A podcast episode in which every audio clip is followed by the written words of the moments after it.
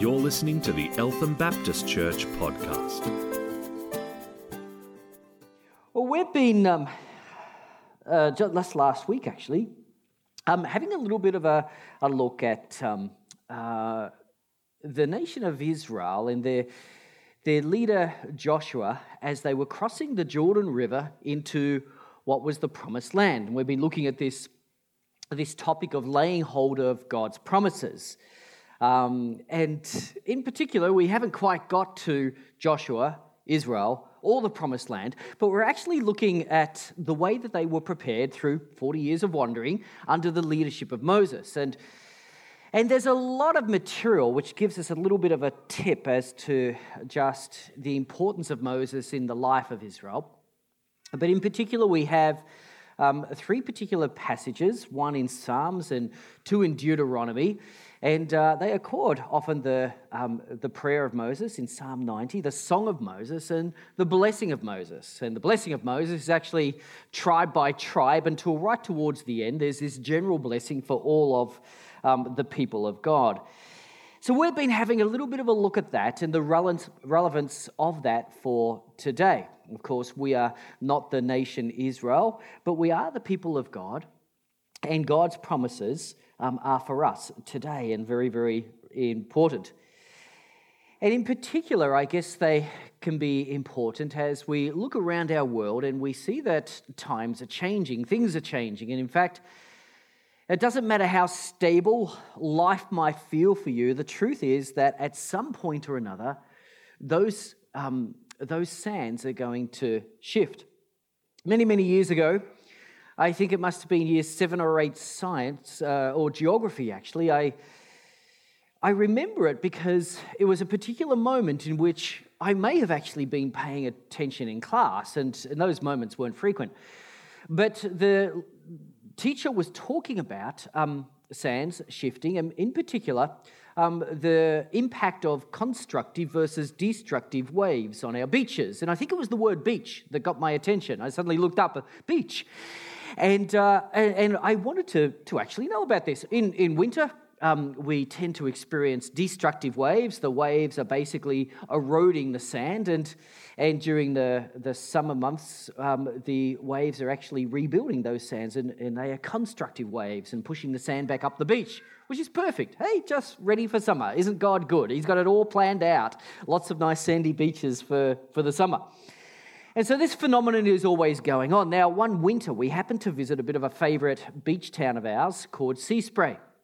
And the, the destructive waves had been doing their work and they had totally undermined the Surf Life Saving Club to the point where its, its concrete foundation was, um, was actually hanging over the top of, of the dune and dangerously so. Part of it had already, except for the steel reinforcing, had cracked and was hanging over. And, and so, amidst lots of um, helicopters and news reporters and uh, um, announcements by the government for state funding and so forth, um, um we happened to, to look at the impact of these destructive waves. Well, this summer, we were back at Seaspray.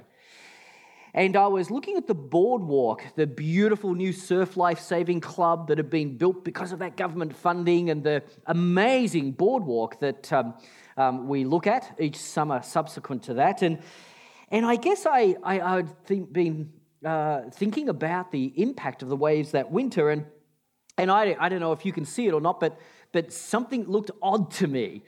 And it seemed to me that it was a little under engineered, and, and they may not have um, totally taken into consideration the impact of the, of the waves. It's a pretty, pretty amazing force um, when the sands are shifting.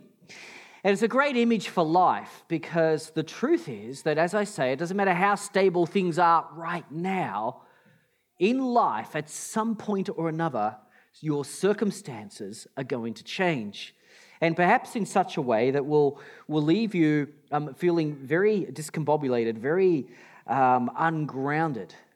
And the life of Moses and the story of his leading God's people is a wonderful example or picture, if you like, of how to stay grounded, the secret to being grounded when the, when the sands are shifting. And that's what we wanted to have a little bit of a, a look at today.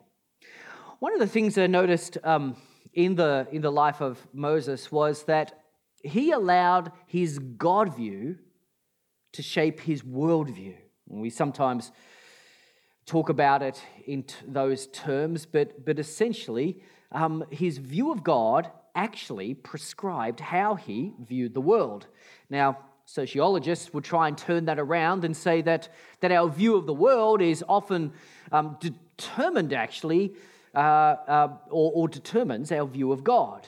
It's a, more of a social phenomenon than it is a, a spiritual one. But as Christians, we believe that no, it's the other way around. Our view of God does and, and should actually determine our view of the world. It should flow, it should flow that way. And it seems to be very, very true of Moses. Um, Paul he- Hiebert, a um, anthropologist, a Christian who has tried to provide missionaries with insights about, about culture over the years, came with, with um, um, this model called the, the flaw of the excluded middle. Now, I've changed the language a bit because some of it's a little bit technical, but it breaks culture up into three dimensions. And stick with me for a moment and we'll, we'll see how this impacts Psalm 90. Uh, but, but life has different dimensions, starting at the, at the bottom level. Firstly, there is the natural dimension. And this is the, the empirical and seen realm, the, the here and the now. This is, well, this is the natural world as we understand it. This is, this is the things that we can touch and the smells that we can smell, and, it's, and, and, and modern day Western science loves it. But you know what? In every culture, there are folk sciences. It doesn't matter whether, whether you believe there is something beyond the natural realm, everybody is aware of the natural realm. And in Western society, perhaps we are only aware of the natural realm. But that's the, that's the first layer. Now, jump the middle for a moment and go with me to the top layer. Um, Hiebert points out that there is also a supernatural dimension to life.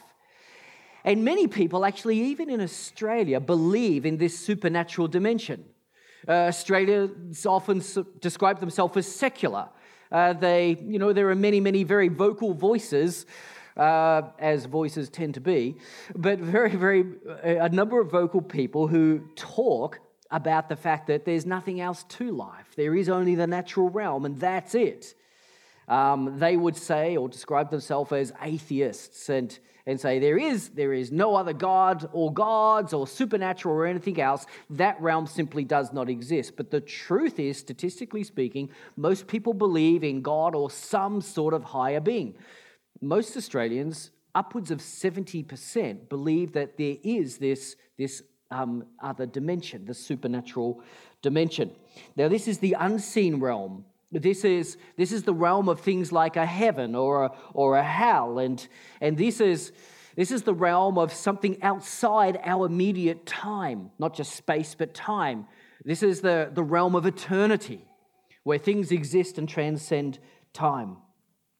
And then, interestingly, and this is, this is perhaps Hiebert's um, contribution, is there is this middle realm and this middle realm is the faith realm. This is that dimension in which we, we can only understand the unseen and the non empirical by essentially um, practicing faith, stepping out in faith. That's how we understand God and, and who He is and so forth. This is where the unseen meets the seen. This is where the otherworldly meets this world.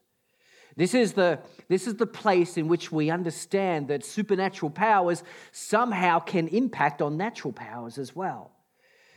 Now, this is, this is modern day Christian anthropology. Surely this doesn't have anything to do with Moses, right? Well, long before Paul Hiebert sort of articulated this model, it's interesting that this, the spiritual leader of Israel, this was what Moses was, was teaching Israel.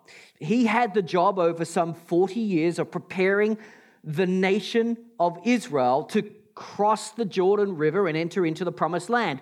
The crossing of the Jordan River was, as it were, part two of the Exodus. Part one was, was being delivered from, from slavery and bondage in Egypt. There was this time of wandering, but then there was a time of crossing the Jordan and entering into God's promises. And that's what we want to try and understand tonight. What does it mean to lay hold of God's promises? The very first part of that is well, there must be a foundation.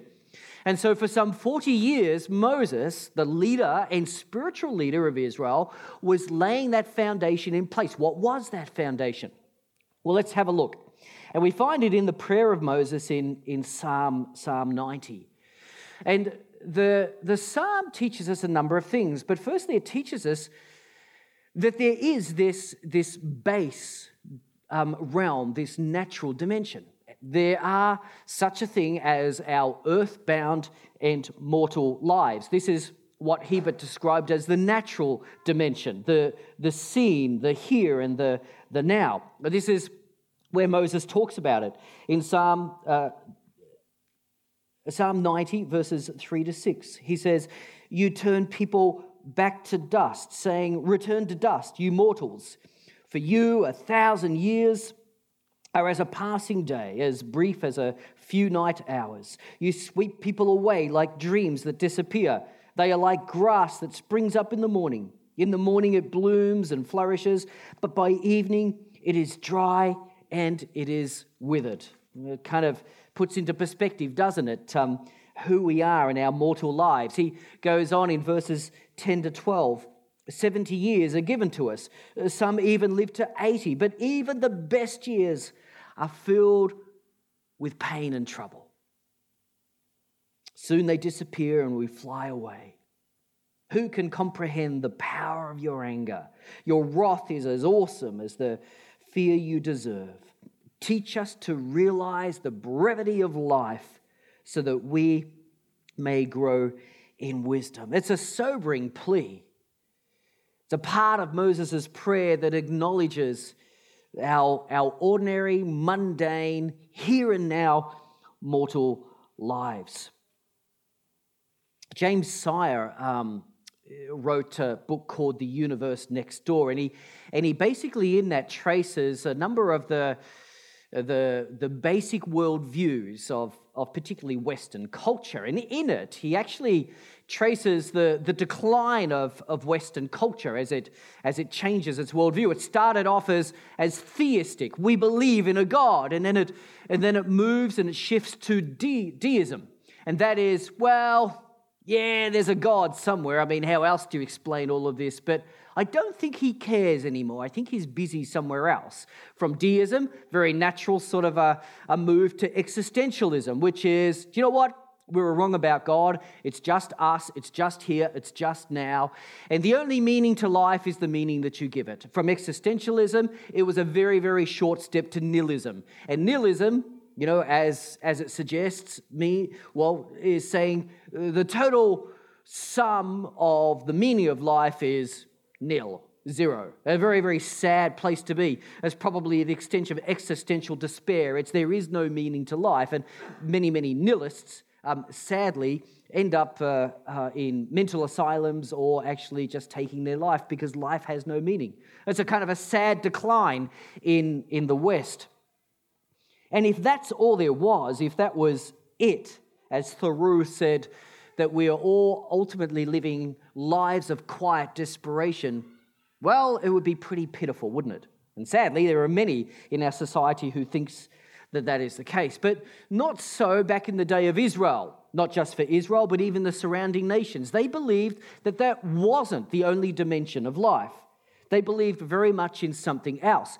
But here's the interesting thing the Canaanite gods, the, the gods who were small g gods, the gods who seemed to be worshipped in the promised land that they were about to enter, they belonged to this dimension. They did not transcend it. Therefore, they were affected by the things which affect this dimension. So those gods, those small g gods, belong to this dimension, and this is where Moses introduces Israel to the one true God, a God who transcends it all. And in his psalm, he goes on and and helps them to understand there's another dimension here. And you are not worshiping a God who belongs to this lower dimension, this, this, this um, normal sort of dimension of life, but this supernatural dimension of life. This is a God who belongs to the unseen realm.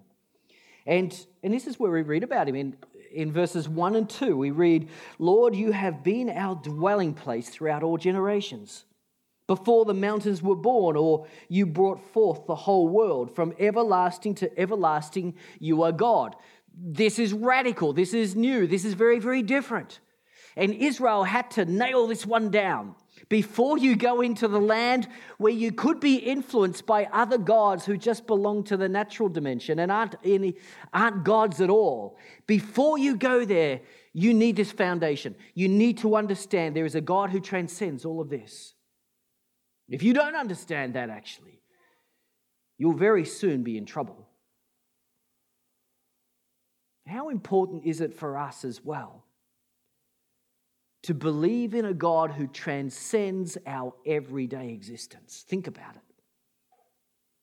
How easy is it to get caught up in just the mundane, the everyday? Perhaps even to be caught, dare I say it, starting to worship the small g gods of Western civilization, of money and of self image. I reckon. Uh, I try to be more regular in my attendance at the gym, but I reckon there's, a, there's some small g gods in the gym. And there's mirrors there for you to look at them if you want to. Um, there's, there's so many, so many little gods of Western civilization that we can get caught up worshiping if we're not careful. We can become preoccupied with work and relationships and so many other things. And we need we need to understand there is a God who transcends it all because those small g gods are a trapping and they will lead you into, into bondage. Moses is making sure that Israel is prepared for going into a foreign territory where it will be tempting to believe in the gods of the natural dimension. And he's saying, No, you need to understand there is a God who transcends all of that, and he lives entirely in a different dimension. And he is Firstly, he is eternal, he transcends time. Before, before the mountains were born, and he brought forth the whole world, he was from everlasting to everlasting. In the Song of Moses, we're looking at that last week in Deuteronomy 32, we read more about him, this amazing God who transcends the natural dimension.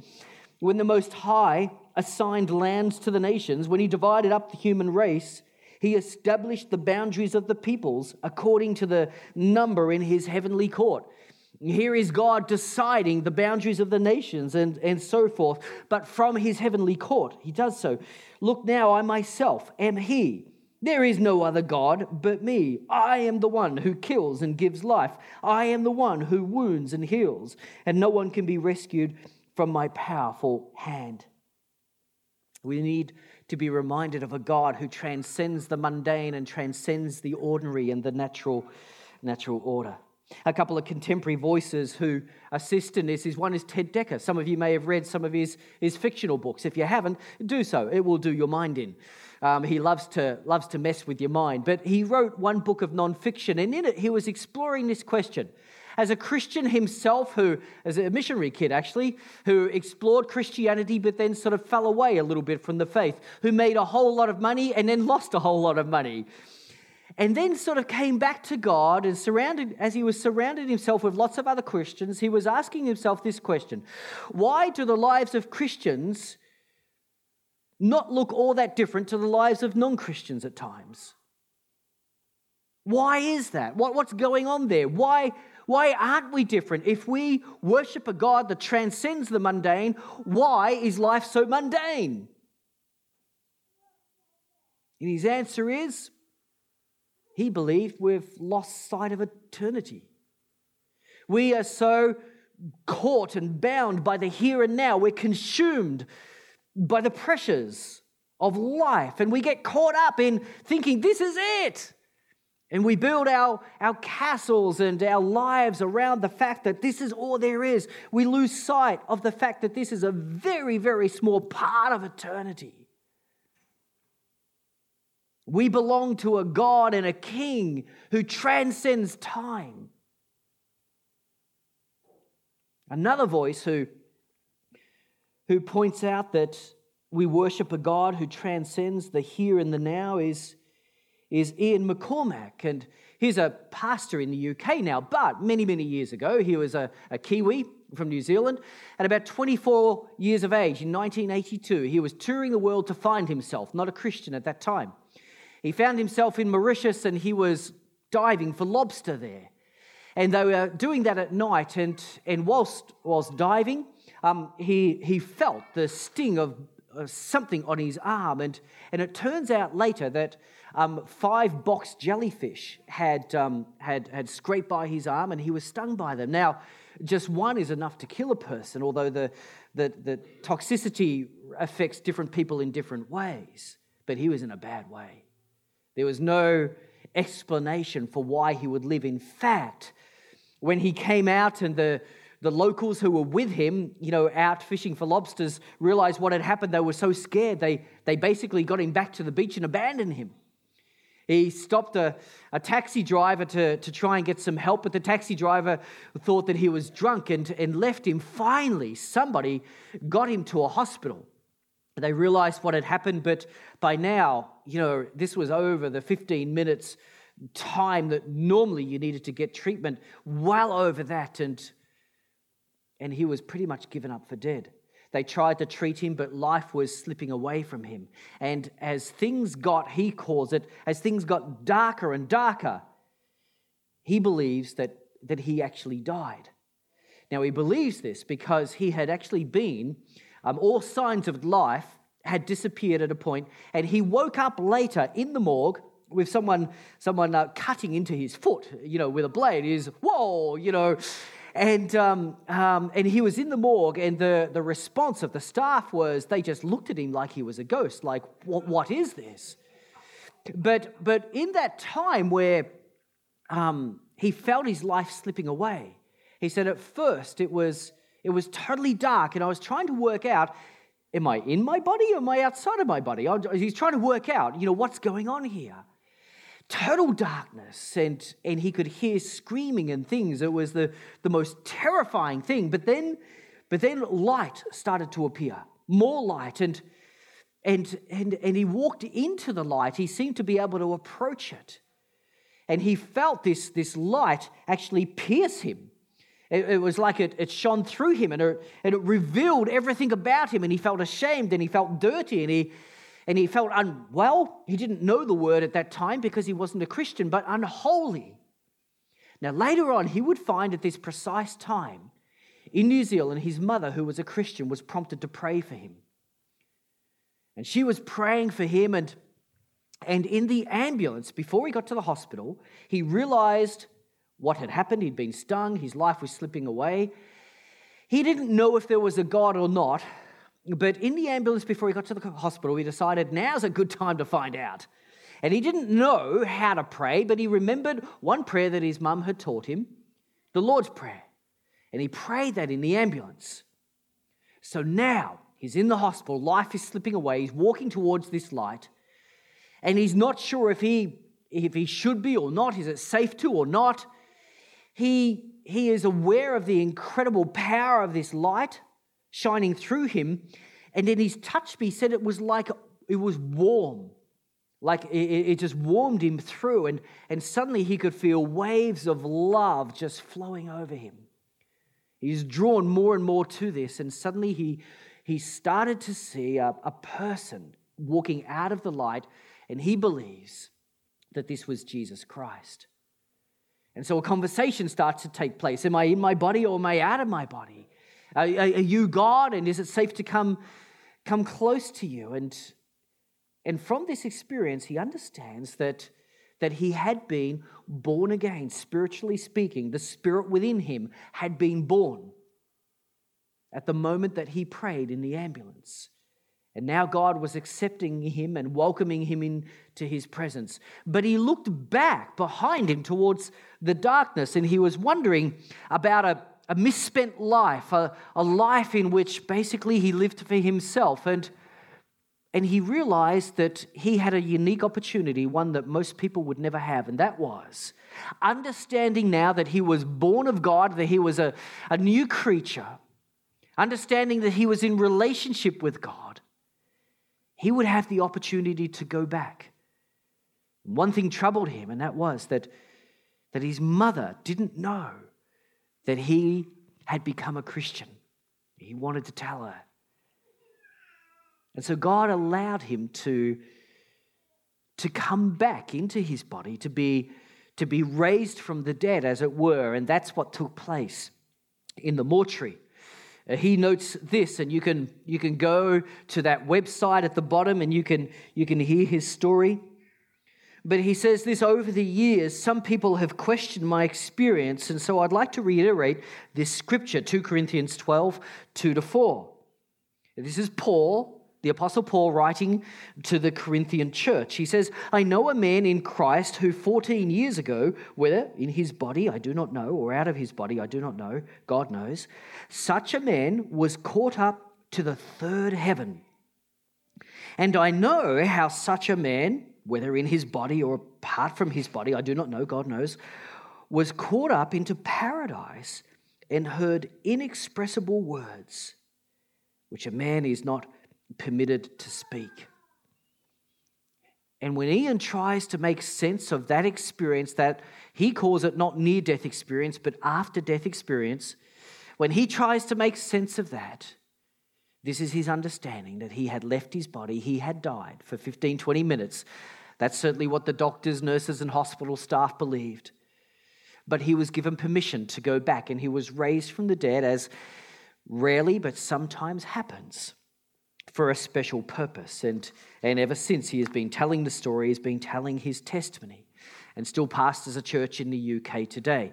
Such a story or a testimony is a vivid reminder of the reality of this upper dimension, this supernatural dimension that transcends this world, space, and time. This time. That somehow outside our understanding of time, there is this thing called eternity and our God belongs to, to that realm. And Moses, intriguing, isn't it? Was setting in place the foundations for the nation of Israel, helping them to understand that the God that they worship doesn't just belong to this natural dimension, he belongs to a supernatural dimension outside of time and space. Yes, even then, those aspects of their theology was being shaped. This is not just New Testament stuff. This was Moses, the spiritual leader of Israel, helping them to come to grips to this so that they would not lose their way when they entered the promised land. And we know from the Song of Moses that didn't go so well. But here are the foundations. But then, lastly, here is Here's a wonderful truth there is a middle dimension. There is a God that transcends the natural realm, but he isn't just distant like the deists believe, distant, way off up there in heaven, somewhere, unconcerned with the plight of mankind back in this natural dimension. He is a God who is near. And the word for that is immanent. He is, we talk about his immanence. And this is what Hiebert describes as the, as the excluded middle, the, the, the middle realm. This is where this is where the supernatural dimension meets the natural dimension. The lines are gone because our God crosses over, He bridges the gap. This is the dimension that requires faith. This is, this is where the, the unseen meets the seen, the otherworldly meets the worldly. And this is where there are many world faiths, I guess, from a secular anthropological point of view, but from a Christian point of view.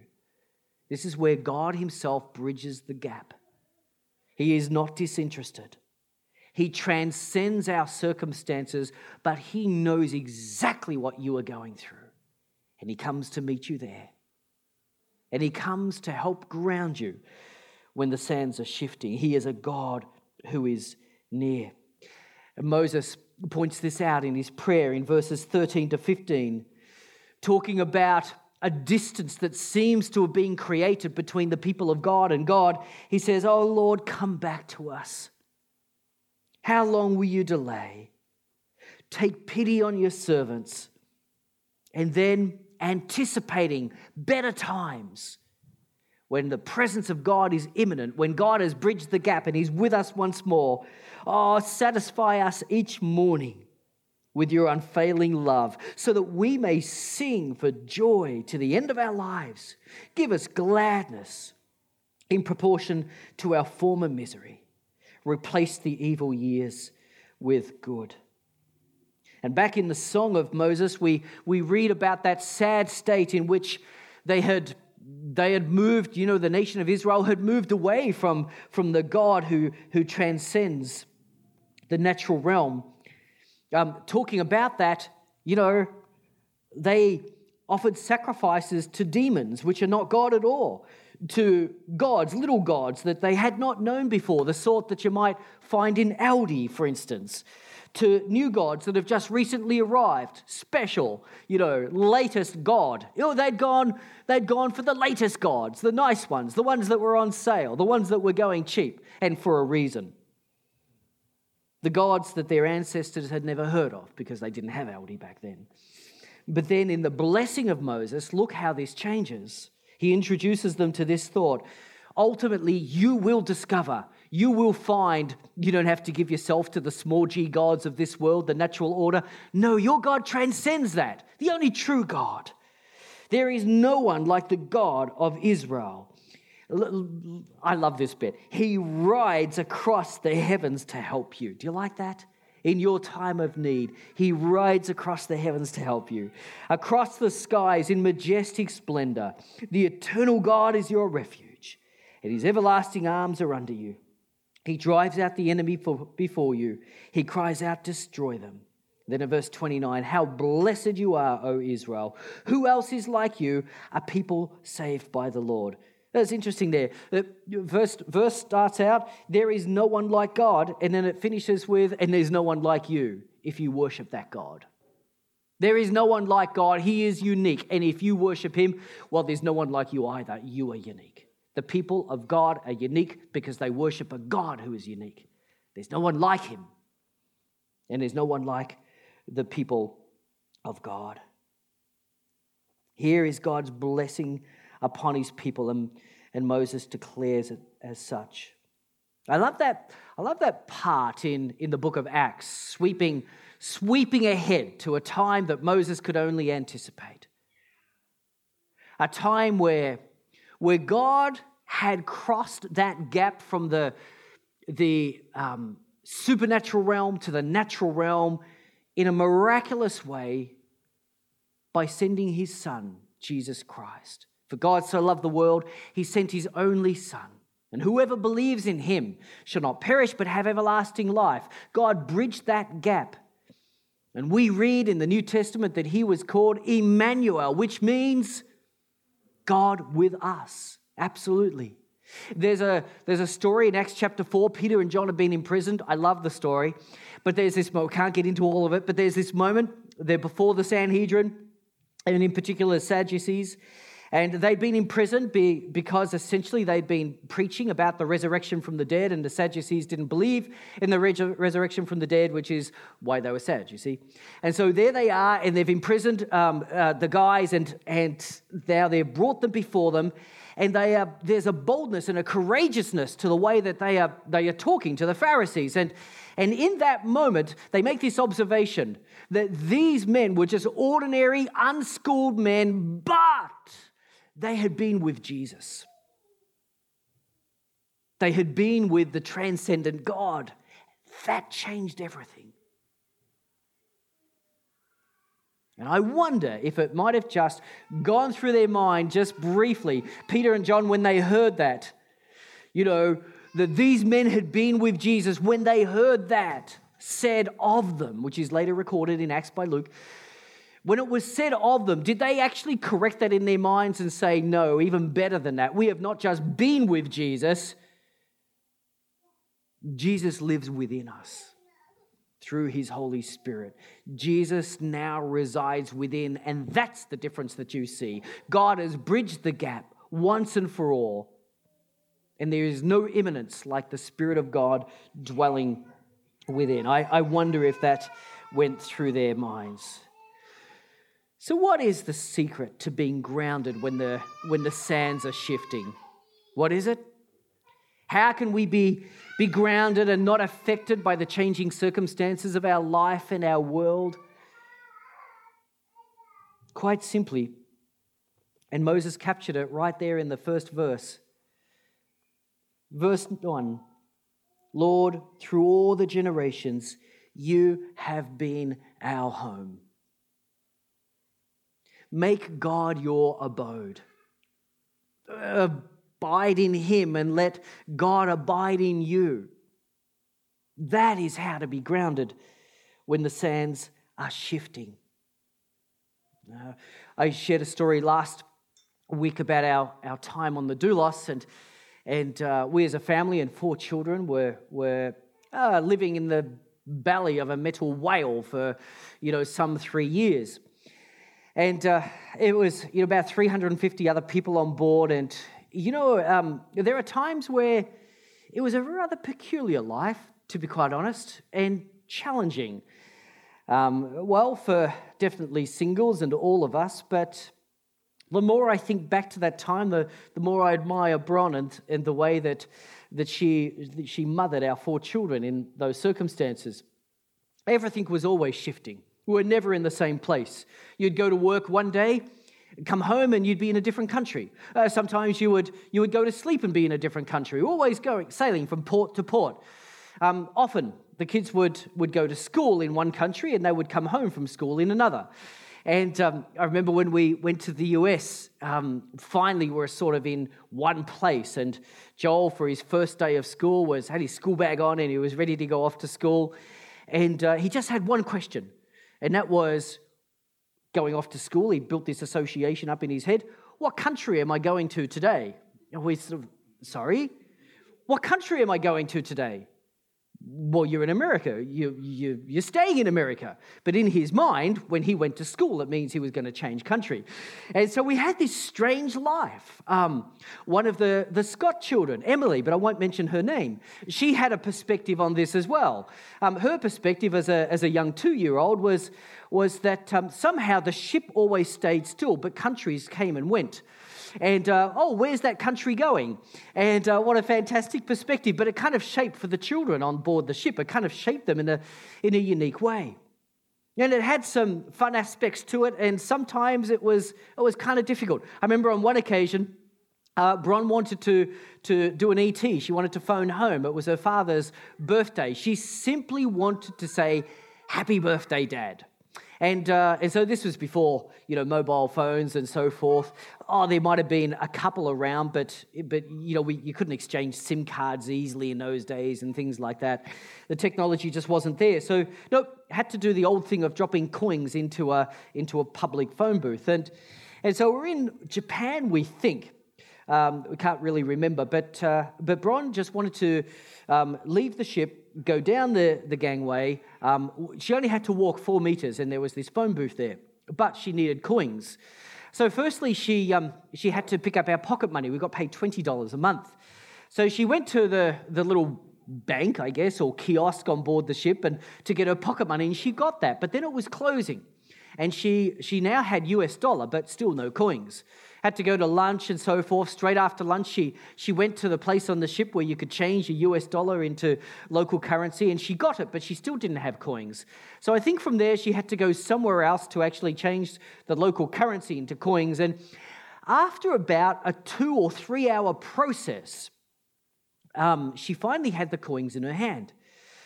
So finally, she headed down, and it was kind of important, I guess, to be able to ring her dad, be, because her folks were missing us, like really missing us. And, and that was weighing heavily on Bron. So she, she's got the coins in hand. She heads down the gangway and she walks the four meters over to where the phone booth is, and there's nothing there.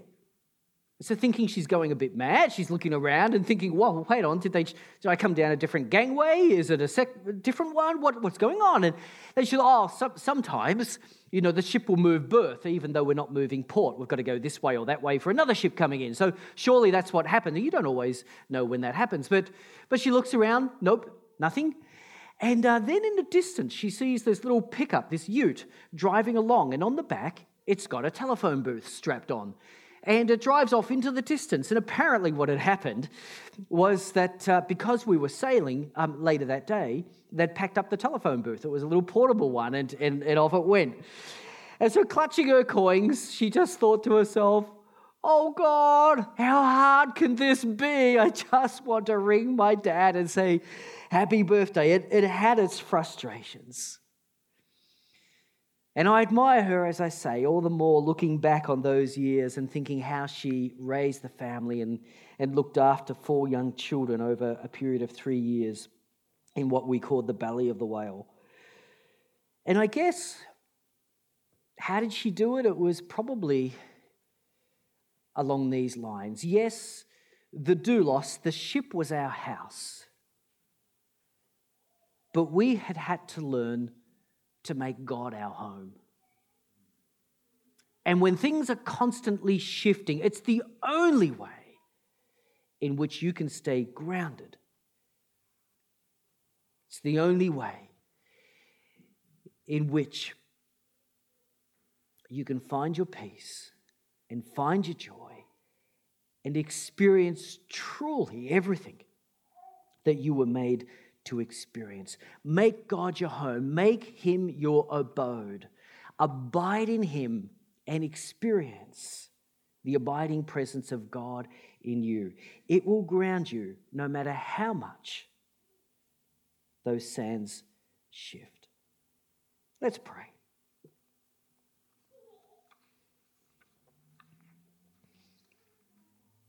And before rushing into the prayer, I want to just take a moment while your eyes are closed and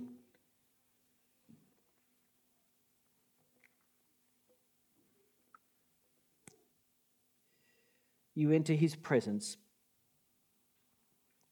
I want to invite you to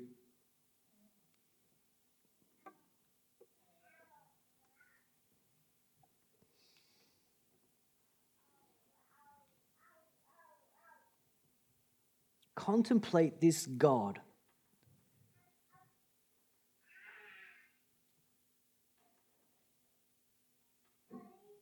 As described in Moses' prayer,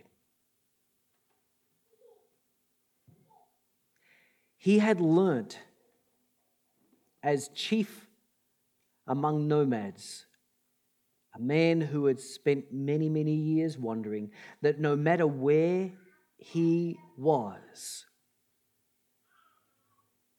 God was his home.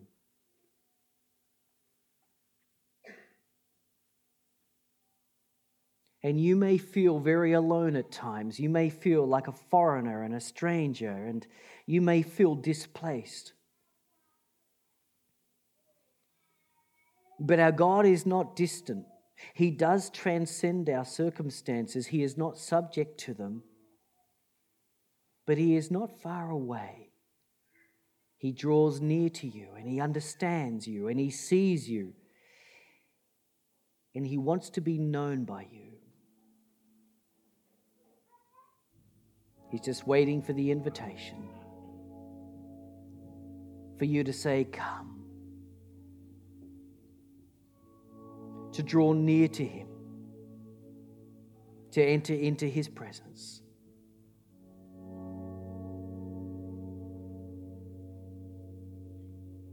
That presence which transcends the mundane and the ordinary.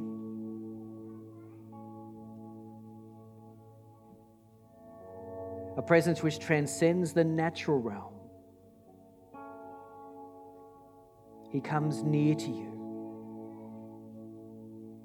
And He wants to make His home in you, whatever your circumstances. And if God has made his home in a person, no matter how, how much the sands shift, that person is not a nomad. That person has truly found their home. They have come home to the one true God. They have been born again They have entered into eternity, eternal life.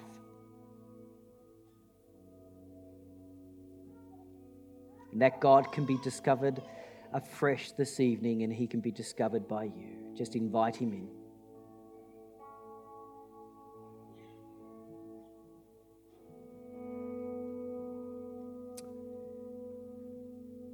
Lord Jesus, we want to welcome you into our lives, our ordinary, mundane, mortal lives. We want to welcome your presence and thank you that you usher in your life. You said that you are the light of the world. That light is the life of all mankind. You said that you are the resurrection and the life.